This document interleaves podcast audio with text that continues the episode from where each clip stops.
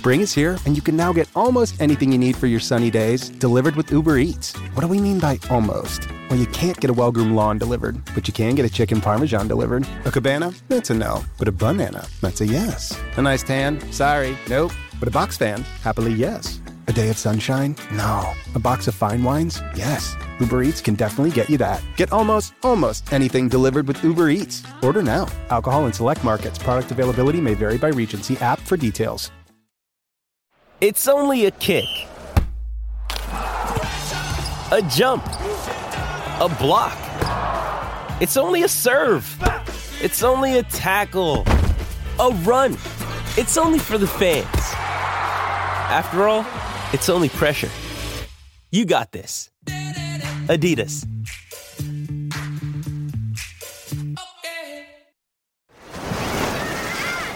Hear that? Believe it or not, summer is just around the corner. Luckily, Armorall, America's most trusted auto appearance brand, has what your car needs to get that perfect summer shine. Plus, now through May 31st, we'll give you $5 for every 20 you spend on Armorall products. That means car wash pods, protectant, tire shine, you name it.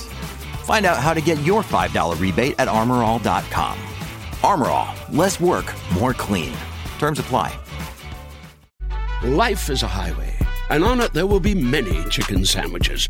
But there's only one McCrispy. So go ahead and hit the turn signal if you know about this juicy gem of a detour. Welcome to the Bike Radar podcast, brought to you by the team behind BikeRadar.com, Cycling Plus, and MBUK magazines. If you enjoy this episode, please subscribe. And if you can do so, leave us a rating on your podcast provider of choice. It really helps us reach other cyclists like you.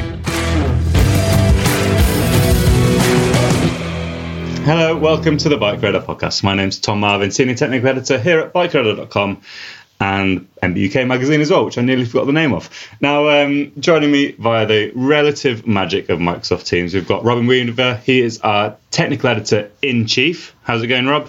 I'm good, thanks, Tom. Excellent stuff. And in his van, Luke Marshall, one of our technical writers. How's it going, Luke? Yeah, I'm very well, thank you, Tom. Excellent stuff. Uh, should we quickly whip around, see how we've been getting on recently? Luke, why are you in your van? What are you doing? Uh, well, today I'm out testing. Um, got a couple of bikes on review for the mag and online. Um, so just trying to finish off a few bits and pieces there. Uh, but apart from that, the last couple of weeks I've actually just been trying to get over a bout of illness. So, uh, but slowly feeling better and uh, and managed to make it outside and now picking up hay fever. So Excellent. all fun and games. All fun and games. Sounds great. Yeah, yeah, yeah, Rob, yeah. what are you up to, Rob? So uh, just this morning, we finished an issue of MBUK. So it was just a case of uh, dotting the I's, crossing the T's, and uh, sending the PDFs to the printers. So that's all done and dusted. So now it's moving on to I've got a jerseys test coming up. So not super exciting, but has to be done. Some shoes as well, lots of shoes, in fact. Um, and I'm going to go and ride in Windhill tomorrow. So. Mm. Windhill Bike Park. Yes, some jumps. Hopefully, hear the uh, the lions of Longleat roaring away. As long as they don't get you know free and come maul me to death, it should be fine. Fingers crossed. What about you? it's Tom? not to death, just a little mauling. A little nibble. Just a minor mauling. Yeah, I can deal with that. Uh, I'm all good. Yeah, um, I've just come back from Colorado. Went on the launch of the Pivot Mach 4 SL, so all that content will be on is on Bike Radar because it went live this morning. Uh, and tomorrow, uh, I'm also down in Longleat ish. So I'm going to go and shoot some cross country race bikes that I've been testing for the upcoming issue of MBUK. So I've got three carbon highish end XC race bikes. Um, Nice. So that'd be cool. Going to go and uh, hit some beautiful single track. We might actually go up on Salisbury Plain. Actually, thinking about it, instead of doing our usual woodsy photo shoot, we might go and get some open air, some blue skies, uh, and make it look like it's summer. So to get mauled by soldiers instead. maybe shot by some soldiers. Yeah, exactly that. Oh dear. Great. So it looks like it's you taking on everything from tomorrow onwards, Luke. Good luck. There mate. we are. Yeah, me and my sickness fun. would be great. Okay, so um, in this uh, episode of the Bike Radar podcast, we are looking at our riding regrets, near misses, and those situations that didn't quite work out. Now, between us, we have been riding mountain bikes for it must be 60, 70 years easily. Um, so in that time, we've, we've we've all got plenty of regrets, biking related and otherwise. So we'll uh, we'll look at the ones most related to our mountain bike escapades. Escapades. Um, I think that's I think that's a fair summation or summarization of what we're doing. Is that right, Rob? I'd say so. Yeah, there's there's a few there's a few gems in there for sure. There are. We just um, went, we just did a quick whip around, and you know, myself and Rob, we've got some we've got some good ones, and then Luke dropped all of his bombs, and uh, that is a life full of regret. A few treats in there for you guys. Don't worry. I think it's only fair that we start with uh, with Luke. Now there might have been some fashion faux pas. Is that is that right in your in your hazy youth? Well, if- yeah, we might as well go and start back at the uh, early riding career as a young downhill racer in my juvenile youth days, and uh, this was back in the late '90s, I guess. And um, and I was a cool kid back then. You know, I got some Right. great photos of me in a, a full-on Dainese bodysuit, yeah, with a a tight lycra top stretched over it with the sleeves cut off as well. So you know, it was a summer day, warm race. Um, full face helmet, no goggles on. It's kind of swallowed half of my face and is hanging down over my chin. Um, yeah, some horrendous neoprene, super large, like Scott gloves. Like my styling as a uh, my entry to downhill world was was pretty incredible. I I look back at that photo and there's lots of shame there. To be honest, I'm quite disappointed with myself. I'm not quite sure how I was I allowed do- to go up the hill I and, do remember ride. those gloves. They were massive, Yeah, like yeah, yeah, yeah. genuinely like massive. They're like adult sized gloves on a 13 year old kid. I don't know how you let me go up the hill like that, Robin. I don't know why you let me out. I don't know if you were much cooler, but why did you let me go No, I wasn't like that? cooler, but but I'm sure I'm sure um, we'd probably just watched Chainsmoke, where mm, Brian it's good. Lopes, John Tomac, all of those guys similarly were rocking no sleeves, Dainese body armor, all of that stuff, a mirrored lens in their goggles. They just happened to look a lot cooler than we did. Could only we better went if we actually you had know, glasses. Sliding around on a sliding down like 30 seconds of downhill on a well, barely downhill, a gentle slope. Yeah. So they're like, I do have this picture. I bring it in for Tom. He's been actually since I brought this up a few minutes ago. He's been interested to see it. So I'll see if I can dig it Oh. out and uh, and we can share that for you, Tom.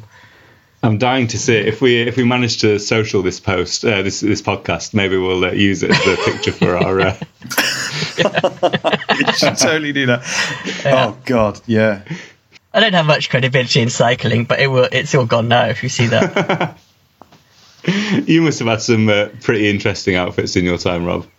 Or were you Yes. the cool? Were you the actually cool one? No, I really wasn't. No, genuinely. Um, yeah, there were there was a few of us that were terribly awkward and looked terrible while we rode bikes.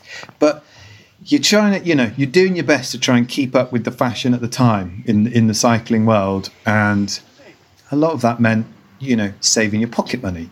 And so by the time you'd saved up to buy whatever it was, generally it'd already sort of gone out of fashion. But you had your hearts out on it.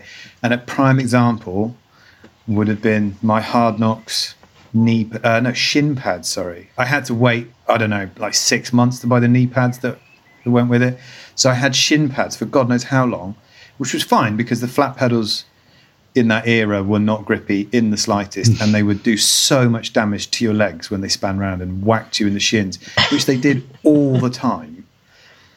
But the hard knocks knee pads and shin pads dear lord Can they, you- they must have been the stinkiest bits of kit. Even if you just got them near your skin you were sweating. You didn't even need to fully wear them. They always smelt of sweat no matter how many times you washed them. And if like we used to go away and we'd have to camp for a weekend to go racing my god in the heat the the smell was just disgusting people Still sort of lingers at the back of my throat weaves. It's horrible. I can still Oh. taste it. Well, you think of those really early days when we'd be in the back of, like, I don't know, some panel van driving up a hillside in Wales for one of the, the Welsh Dragon National downhills. The, the smell the fumes getting pumped into the van with the door basically shut. Everyone's nearly unconscious. I mean, I'm not surprised. I'm, it's you'd you'd imagine people would die. You wouldn't be allowed to do that sort of stuff anymore. I mean, the fumes from the body armor were bad enough, let alone the the fumes from the exhaust in the truck. And then, oh my gosh, yeah, absolutely disgusting. And um, in fact, I was just thinking while Luke was telling his sort of his story from the early days, even before that, when I started racing cross country. I mean, I guess it's kind of on trend now. I used to wear a bum bag. It was like a proper 80s looking bum bag.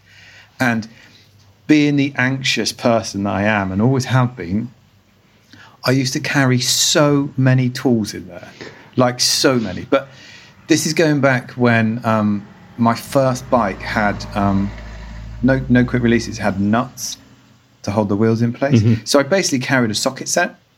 I rode around with like a full socket set in a bum bag. It used Robin to wasn't a big my- child either. I was t- well. I'm still tiny now. it used to it used to batter my back black and blue, and I just remember being at the races, being so worried that something was go, going to go wrong and I couldn't finish. Um, that I would I would load my bike up with I don't know as many bottles as it would carry, and then like this thing, and we'd only be racing for like half an hour. Mm. and and the thing is, I haven't changed. I did that dirty Reaver the other week, and I carried so much kit. Everyone Still was got like, that "What have you socket got set there?" going with him. Absolutely, does. still got the socket set. A bit rusty now. but the bum bag would be so cool now. People would love that. Especially on a Not so gravel much. bike. Bright Especially panelled on a gravel colours. Oh man, that it was a cool bum bag. I think But we yeah. can safely say that um, Luke's outfit wouldn't be cool now, and it wasn't cool then, perhaps. No, No. maybe maybe Brian Lopes would have uh, thought it was cool, possibly. Nice. What about you, Um, I- Tom? I What's an probably early do regret have- for you? I probably do have some fashion faux pas, but um, I think if I look back at my my early formative years of, of mountain biking, the one thing I really regret not doing is proper like mucking around on bikes like kids were meant to do. I was a very serious kid. I was quite bookish, and uh, I sort of to, to paint a picture. I grew up in a house without a television, um, so I'd listen, I'd read my books and listen to music. So I wasn't a very fun child, I don't think.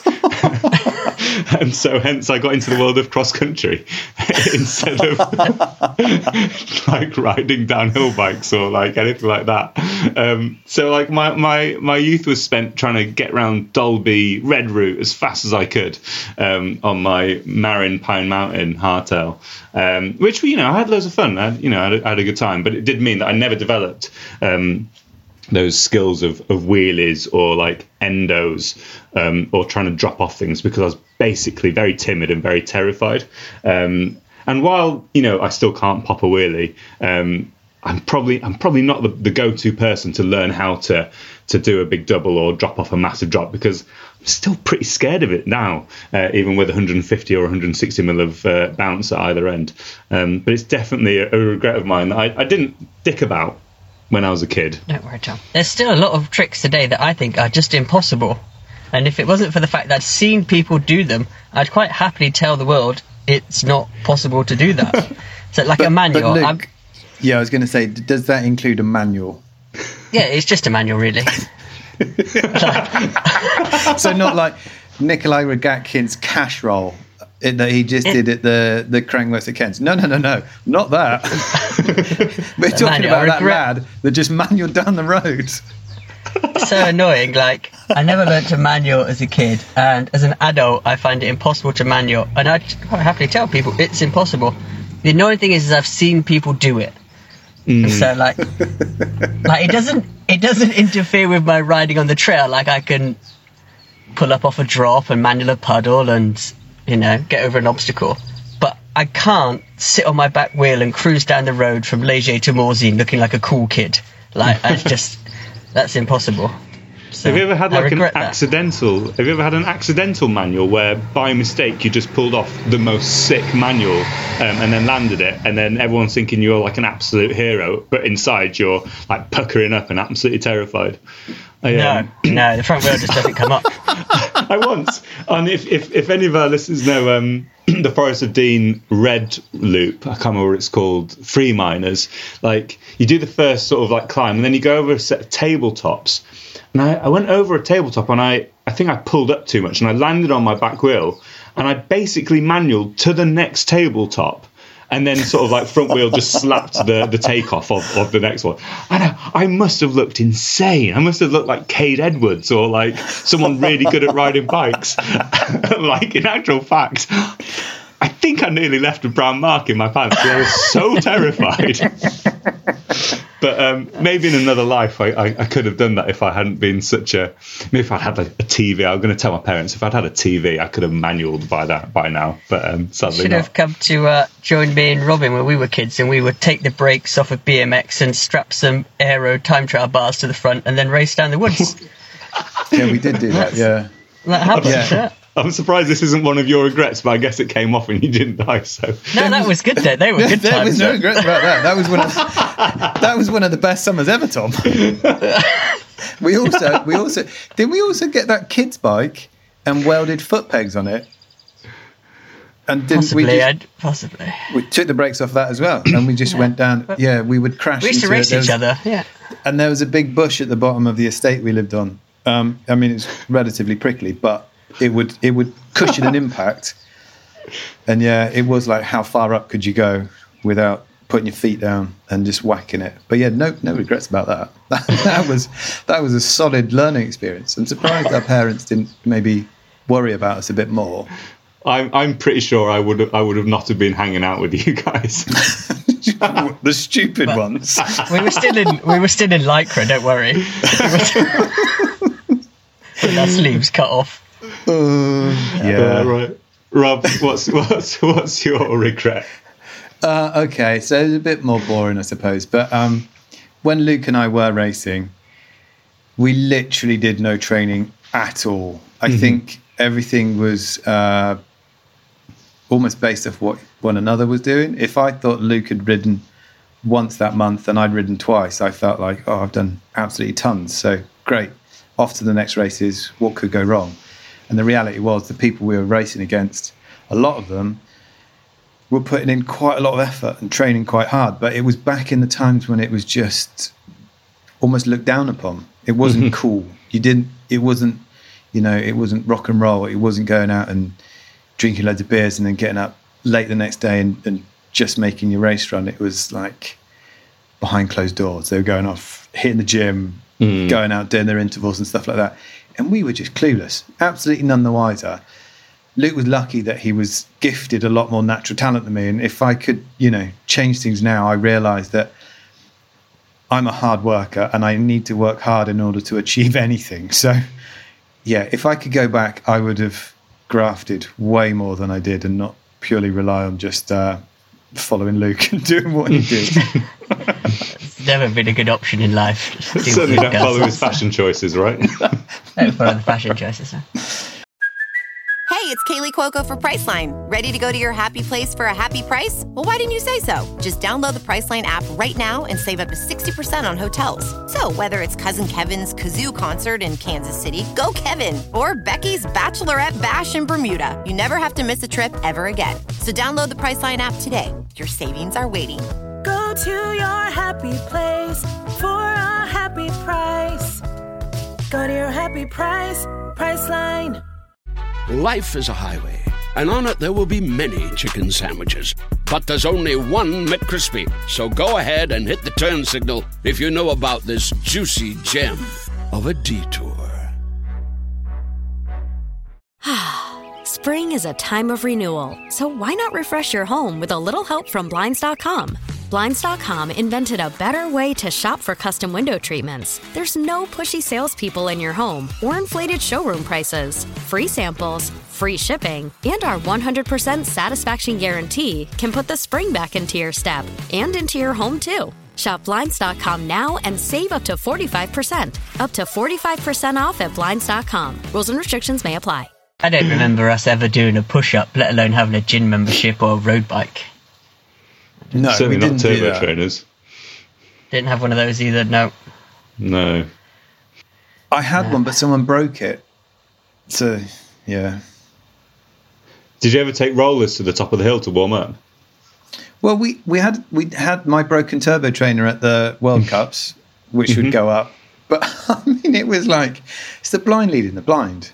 It was just up the top. You'd be up there, and because the fastest guys would go first, so the ones ranked really highly, they would all go off first. So we'd kind of be up there hanging around, watching some of those guys do their warm ups. And you got people like Fabien Barel, who's doing like I don't know. It was almost like parkour meets um, yoga meets um, I don't know some kind of reaction test, jumping around, flipping, juggling balls, all this stuff. A billion press ups, and we're just kind of sat there, spinning on a turbo trainer. Right, is that enough? Yeah, maybe. Who knows? right, up to the start hut. Here we go. Off we Hold set, on. then bobble along, out the tapes.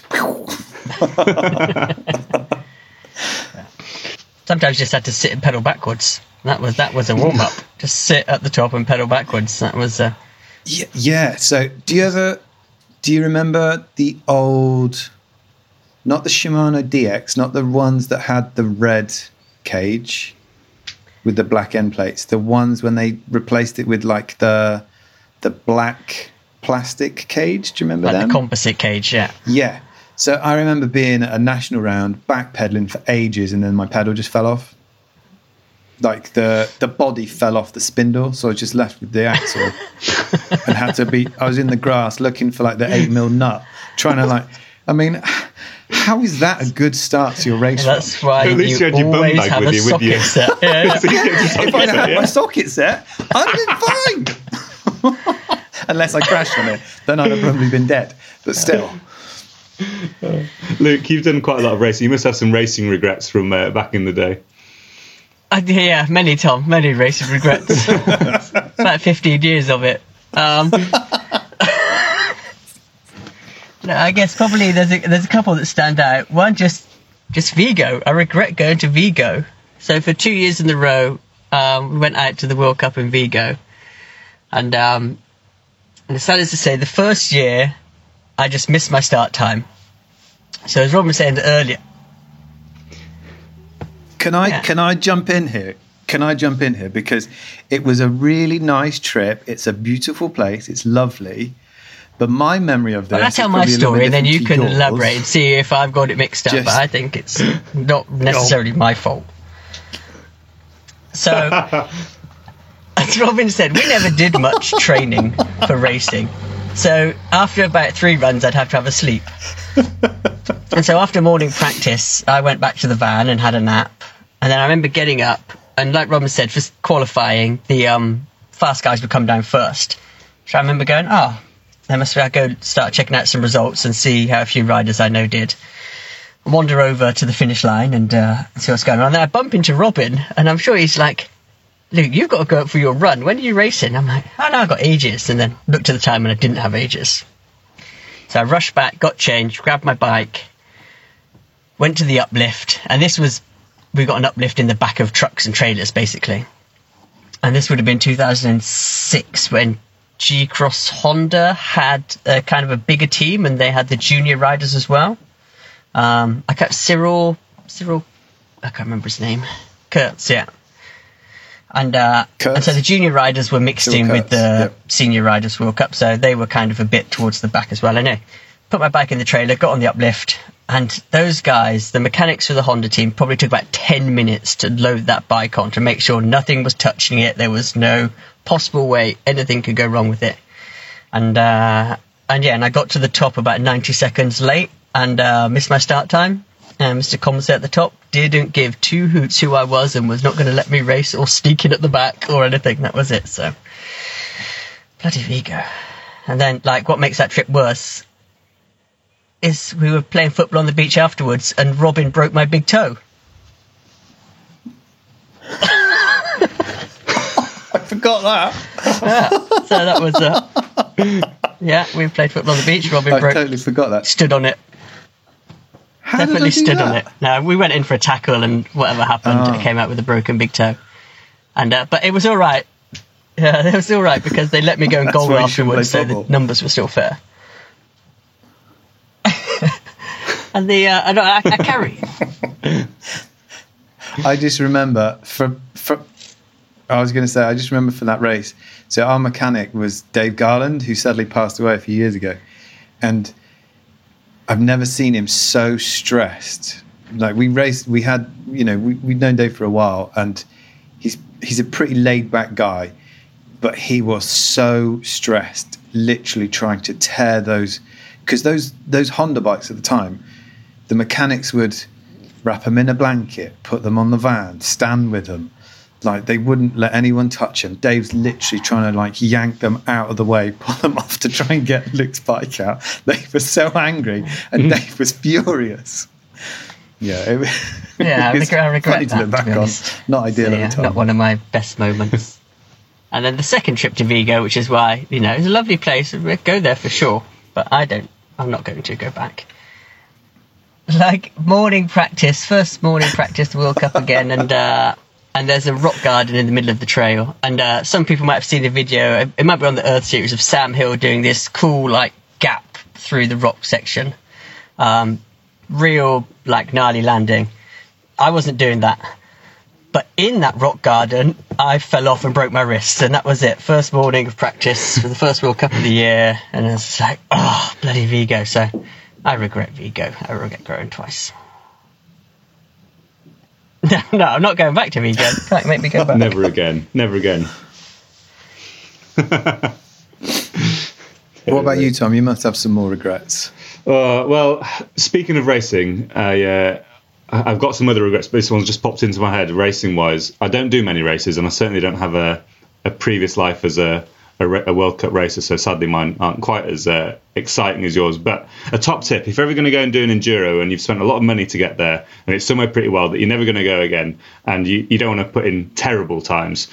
Try and learn your tracks a little bit more because I I went to a, an enduro where some of the tracks were like five minutes, but some of them for punters like myself were up to twenty minutes and I'd managed to pre pre ride quite a few of the stages, so I kind of, in theory, should have known what was coming on each of these.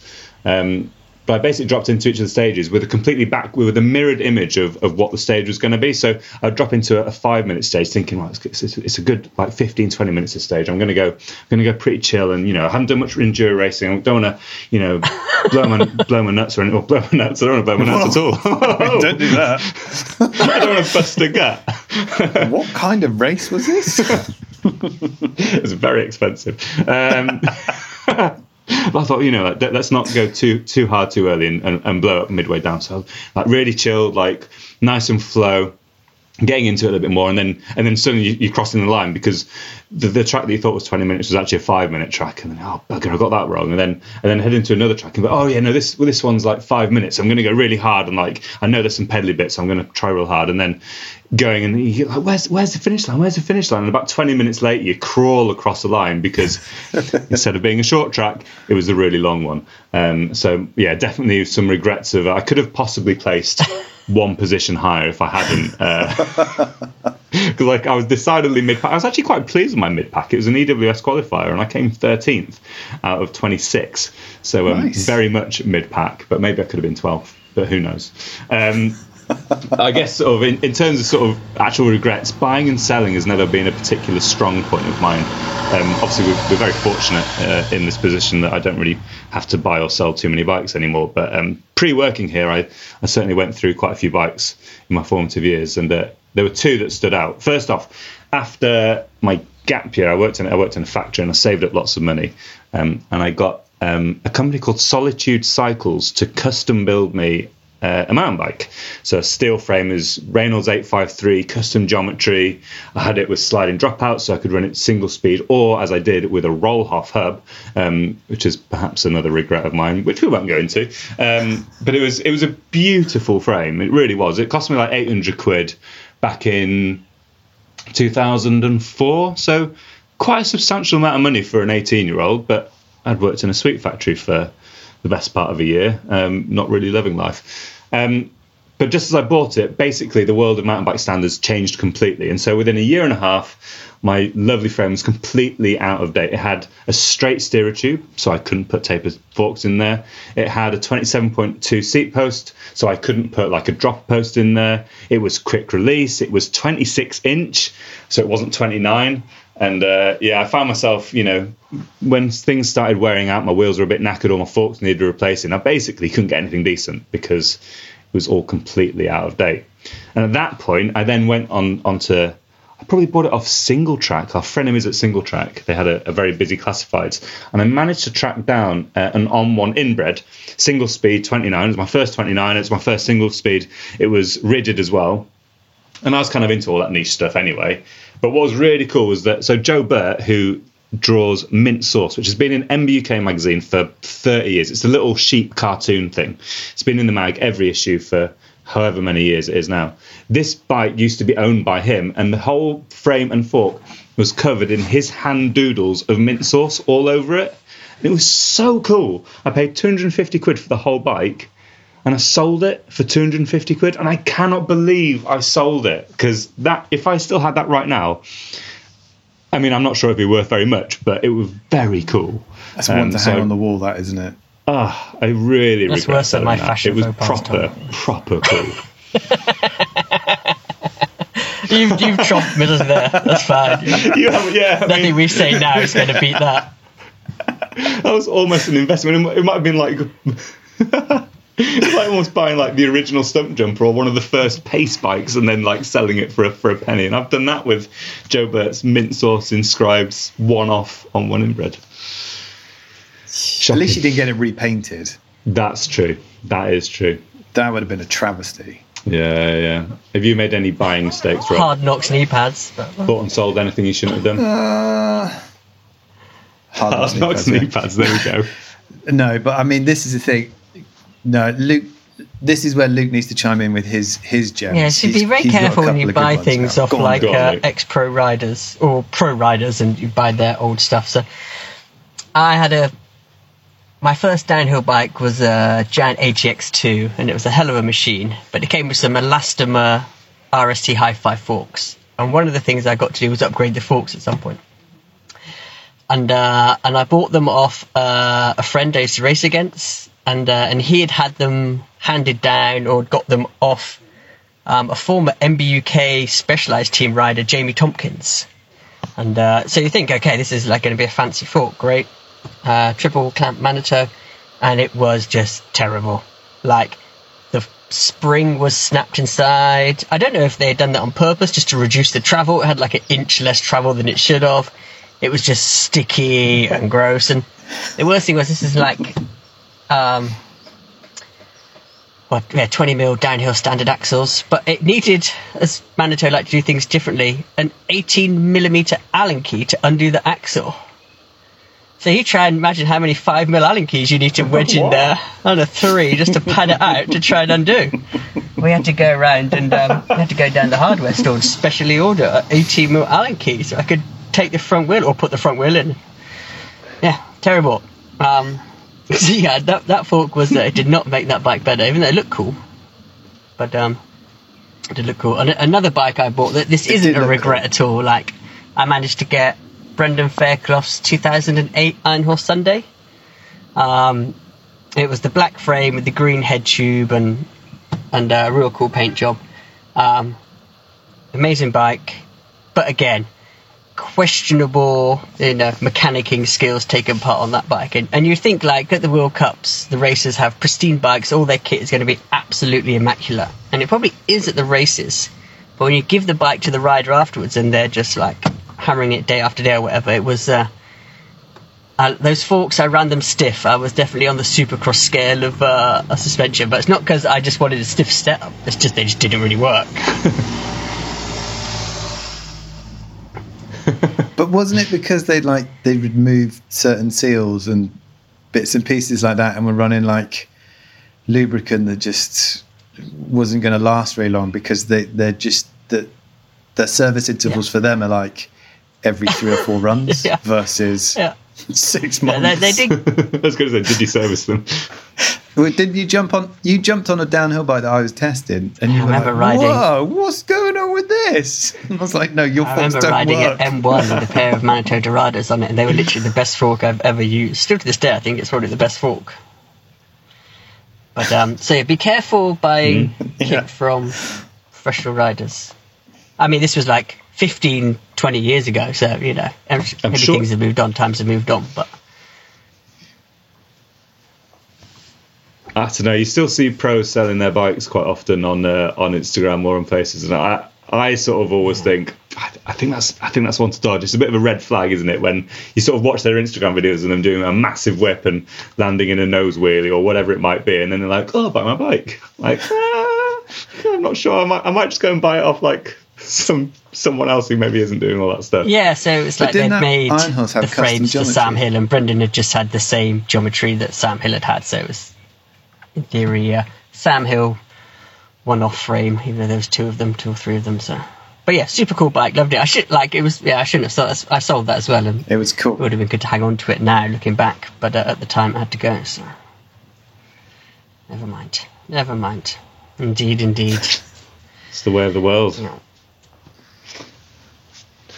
All right, guys. Well, um, I think it's fair to say that we've we've got plenty of regrets. We've probably got quite a few more, but uh, this podcast is going to draw to a close because we're busy boys and we've got plenty more to be getting on with. So, um, thanks ever so much for, for sharing those, guys. Um, if you've enjoyed the podcast, don't forget to subscribe. Uh, you can email us your uh, mountain biking regrets uh, to podcast at bikeradar.com or any of the questions for our tech Q and A's or suggestions for the podcast itself. Um, but yeah, I think we'll leave it there. Um, so, thanks, Rob, and Cheers, thanks, Luke. And uh, Thanks, Tom. thanks for listening. And we'll catch you all again in the next episode. Thanks for listening to the BikeRadar podcast. If you've not done so already, please subscribe and share with your friends, or leave us a rating if you've enjoyed this episode.